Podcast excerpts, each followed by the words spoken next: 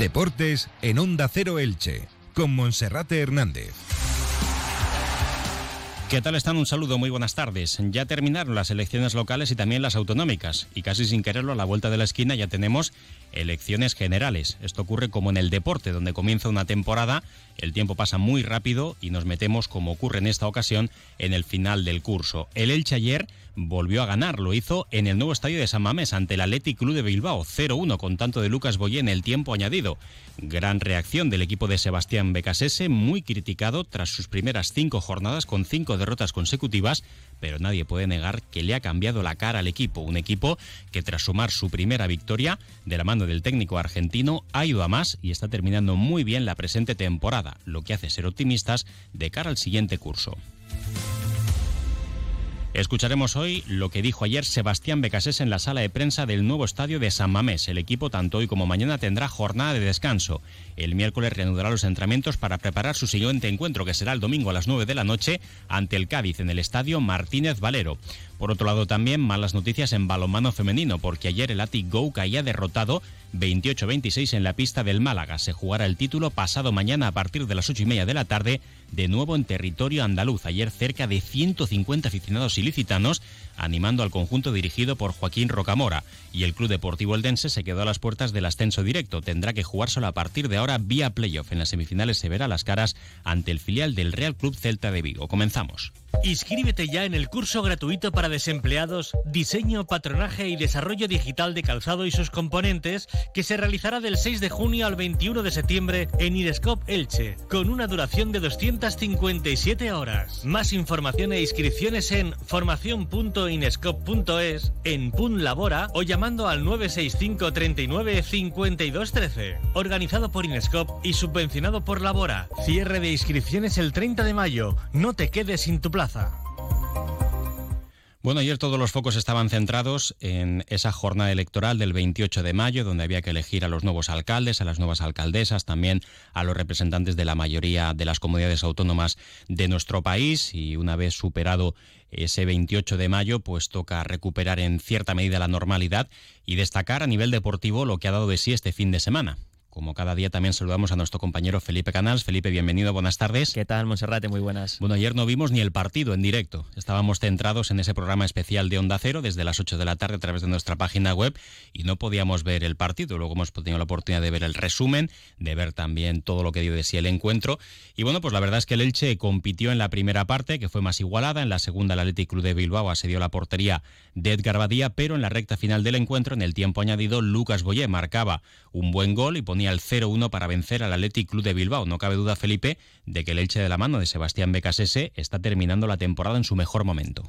Sí, había muchas dudas porque las primeras jornadas, eh, bueno, no empezó del todo bien el técnico argentino, recibió críticas de la afición, no terminaban de salir las cosas, se confirmó ese descenso matemático, pero bueno, parece que ha cogido el vuelo, goleó al Rayo Vallecano, se ha impuesto equipos difíciles, el Atlético de Madrid, que es uno de los mejores equipos de la liga en esta segunda vuelta, también ayer al Athletic Club de Bilbao, por medio la semana pasada eh, también eh, lograba puntuar ante Getafe y Sevilla, dos equipos que, bueno, el Getafe está jugando la vida por la permanencia, el Sevilla finalista de la Europa League y sobre todo las sensaciones que ofrece el equipo con BKSS. La verdad que eh, ha habido un cambio en estos últimos meses desde que a finales de marzo cogió BKSS al equipo ilicitano. Bueno, pues esto es muy positivo y es la mejor campaña de abonos que puede hacer el Elche de cara a la próxima temporada. Sebastián BKSS, que está convenciendo a propios y extraños, a y que la verdad eh, a los propios futbolistas del Elche los tiene también convencidos, tanto los que juegan como los que menos juegan. Y eso es muy importante. Otra cosa es lo que puede ocurrir la próxima temporada, porque subir a primera división va a ser realmente complicado. De momento, los que ya tienen el billete para estar en primera la próxima temporada son el Granada y la Unión Deportiva Las Palmas, y otros cuatro equipos van a tener que promocionar vía playoff. Y de los cuatro, entre ellos dos equipos descendidos la pasada temporada, solamente uno va a jugar en la elite la próxima campaña. Un Sebastián Que ayer después del partido destacaba precisamente lo que hablaba Felipe Canals. Llegó en un momento muy difícil, muy complicado, rodeado de pesimismo, rodeado de críticas supo apretar los dientes, eh, supo trabajar y encerrarse con sus jugadores en los entrenamientos para llevar a un equipo que ha conseguido varias victorias, Rayo Vallecano, Atlético de Madrid, Atlético de Bilbao, empates meritorios ante rivales de entidad como el Sevilla, como el Getafe de José Bordalás y en algún otro encuentro como ante la Unión Deportiva Almería también pudo haber conseguido mejor resultado, también frente al Real Club Celta de Vigo que ahora mismo es uno de los seis equipos que el próximo fin de semana se va a jugar evitar el descenso a segunda división. Escuchamos las explicaciones de Sebastián Becasese tras la victoria ayer 0-1 ante el Athletic Club de Bilbao. Pero esos son números que nosotros ya sabíamos que no, eran alcanzables. Lo que nosotros vinimos a, desafiarnos y a mostrarnos es la unión, la unidad. Eh, en un contexto de sufrimiento, de mucho dolor y de mucha angustia, donde la autoestima normalmente no está posibilitada de, sacar su mejor versión, era ponerle un límite al sufrimiento y pensar a darle espacio al disfrute y al placer, pero desde un orden, desde una idea, de una organización y sobre todo una actitud ganadora empezamos compitiendo, nos pensamos a ordenar, a disciplinar y a partir de ahí fuimos compitiendo cada vez mejor y hoy ya tenemos una mentalidad que nos permite creernos que podemos por lo menos venir a estos escenarios o ganarle un Atlético Madrid o competir con Getafe que está peleando la, categoría eh, o hacerlo día con Sevilla que juega una final de, Europa. Entonces te estoy dando un montón de argumentos que nos hacen pensar que vamos por el camino correcto. Pero como también lo dije, esto es finalizar algo dignamente, con honor, con entereza, con esa muestra de, orgullo como corresponde, para iniciar mejor. O sea, lo que estamos buscando acá es que todo esto, este trabajo invertido, que fue riesgoso y que fue osado, a lo mejor venir en un momento así, dé su fruto, desde la convicción del trabajo y la unión. Así que bueno, sigamos con esa humildad, sigamos trabajando y si eso nos da alegría para que nuestra gente esté feliz, como te decía, nos recompensa el doble. Hoy ver el esfuerzo de los chicos hace que su familia estén orgullosa hay un gran mensaje ahí para los hijos de los futbolistas, para el, amante del fútbol, de cómo se compite hasta el final, aún ya sabiendo la, el descenso a segunda. Y siempre escucho, ¿no? Que el final, que los finales, que cuando las cosas no están, que los jugadores no están, que se ya están pensando en las vacaciones. Y bueno, podemos por lo menos refutar eso desde la acción, que, es lo más importante, ¿no? Entonces me parece que el mensaje debe ser ese, ¿no? Debe ser potente en que acá en Elche se entrena del primer día al último a tope, a máxima intensidad, las cosas nos podrán salir, no nos podrán salir, pero que vamos a dar todo es lo que tenemos que manejar como idioma, ¿no? Así que creo que en eso también afianza nuestra idea que todo el tiempo reforzamos con acciones un discurso medido y muy coherente por parte del técnico franjiverde del Elche Club de Fútbol. También destacar que en la primera parte el equipo ilicitano tuvo buenas oportunidades, como un balón al palo de Fidel Chávez.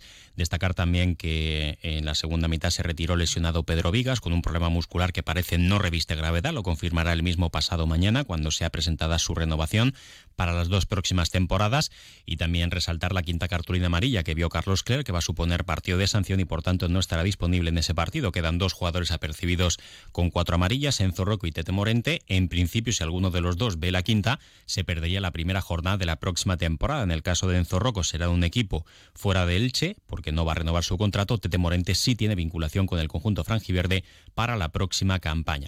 Bueno, eso es lo que dio de sí el partido de ayer, la crónica de ese Athletic Club de Bilbao Elche y muy pendientes, Felipe, también, pues por ejemplo, de esa última jornada con horario unificado para el Elche domingo a las 9 de la noche, junto al resto de equipos que se juegan la salvación y también en la promoción de ascenso a Primera División, pues habrá que ver qué otro equipo asciende a Primera y los otros tres que se van a quedar como rivales del Elche. Sí, de cara a la última jornada en Primera, con el Español ya descendido junto al Elche, hay seis equipos que se juegan la permanencia separados por solo dos puntos, con 41, triple empate entre Cádiz, Getafe y Valencia, lo tienen más sencillo, con 42 equipos, Almería y Celta, y con 39 ahora mismo en zona de descenso el Valladolid, aunque todos dependen de sí mismos porque hay un duelo directo en eh, José Zorrilla entre el Valladolid y el Getafe, así que el equipo pucelano también podría salir del descenso. Y respecto al playoff de segunda primera, ese playoff de ascenso, eh, pues eh, destacar que se juega ya esta misma semana la primera ronda. Los cruces son Eibar a la vez, cuarto contra quinto y Albacete Levante, tercero que fue el equipo Granota, sexto el conjunto manchego. Uno de los eh, cuatro acompañará a Granada y Las Palmas a Primera División. Hacemos una pausa y enseguida hablamos de balonmano femenino.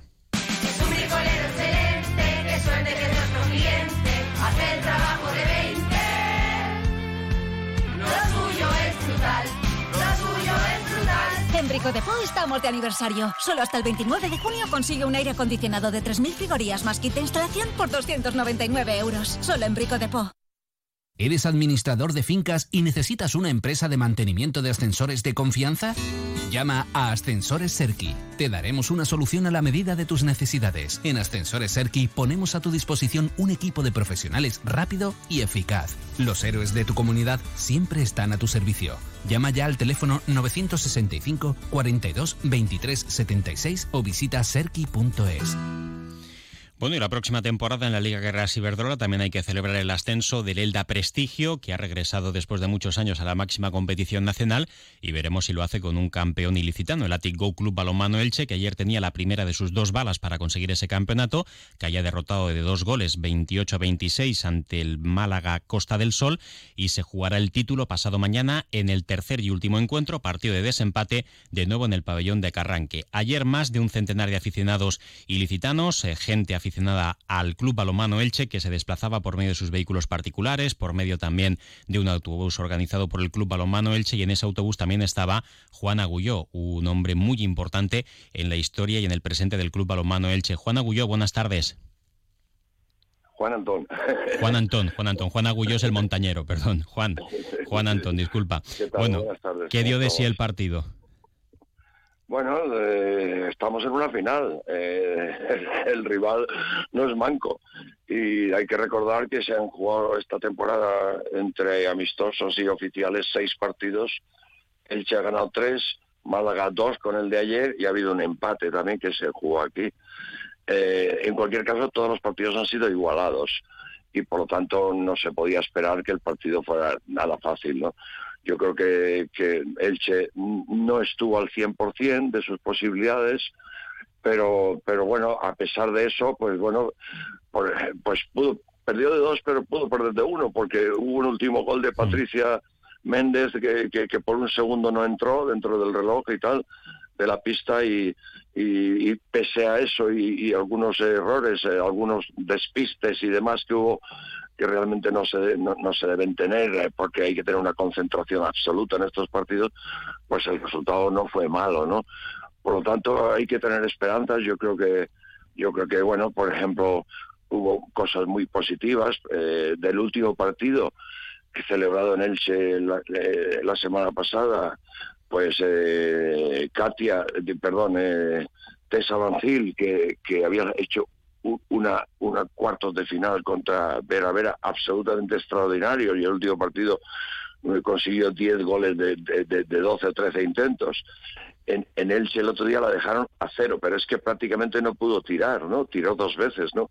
Porque realmente el control fue absoluto, como es lógico, porque el rival también te estudia, ¿no?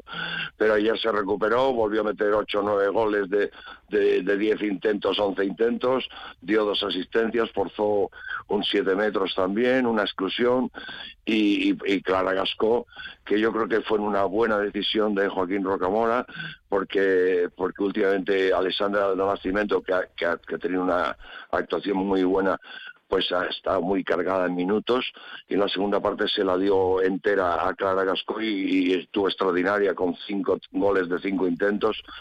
Bien, es verdad que los pivotes no, no aportaron, y, y, sobre todo para mí en los detalles, porque aunque Nicole no tuvo una actuación extraordinaria, no estuvo mal, no estuvo mal, pero, pero muy pareja a, Merche Castellanos, que podía ser una cosa que decantara el partido de una forma para un equipo o el otro, ¿no? Y por lo tanto, el ambiente extraordinario, absolutamente extraordinario. Rápidamente, Juan, eh, una pincelada. Eh, ¿Crees que al equipo le pesa el cansancio? No lo creo, sinceramente no lo creo, no lo creo. Lo que sí le puede pesar algo, algo es lo que la ansiedad, la ansiedad lógicamente porque nunca se ha encontrado en esta situación jamás, ¿no? Y, se puede decir Málaga, Málaga tampoco, ¿no? Málaga hay que recordar que fue campeón de la Copa EHF el año pasado y tuvo también eliminatorias, incluso una, una final muy complicada con muchísimo ambiente, ¿no?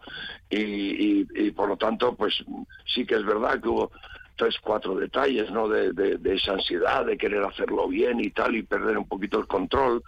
Pero, pero no, sinceramente yo creo que el equipo físicamente está respondiendo bastante bien y lo que tiene que hacer es mejorar un poquito, un poquito ciertos aspectos de defensa y, y, ya está, y, acertar, porque hubo ocasiones de gol suficientes, ¿no? Recuerdo una de, de Danila de Sodelgado completamente sola que la tira fuera, otra de Lisa Opteal con muchísimo ángulo de tiro que, que ante una salida de Merche Castellanos le sale muchísimo, tira vaselina que era correcta correcta, pero se le fue un poco fuera.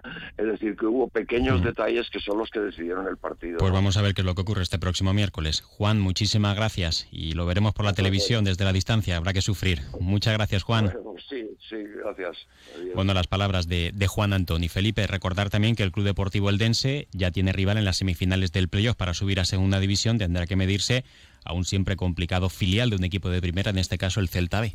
Sí, y además si quiere ascender a segunda se va a tener que medir a dos filiales, porque va por el lado del eh, Barça B y del Real Madrid Castilla, que se miden en la otra semifinal, así que primero habrá que superar al Celta B con la ida en Vigo y la vuelta en el Pepico Amate el 10 o el 11 de junio y después tocará eliminar al Barça B o al Madrid Castilla. Y en el otro lado del cuadro, Castellón Deportivo y Real Sociedad B, otro filial contra el Alcorcón. Esos son los cruces del playoff de ascenso a la categoría de plata. Pues por un lado filiales y el Eldense y por otra parte equipos con reciente paso por el fútbol profesional. Felipe, muchas gracias. Gracias, hasta mañana. Y ahora les dejamos en la compañía de David Alberola que nos trae todos los ecos de esa jornada electoral en las elecciones municipales que tuvieron ayer lugar en nuestra ciudad. Más información a través de nuestra página web en onda0.es barra Elche y mediante nuestras redes sociales, sobre todo en Twitter y en Facebook. Un saludo.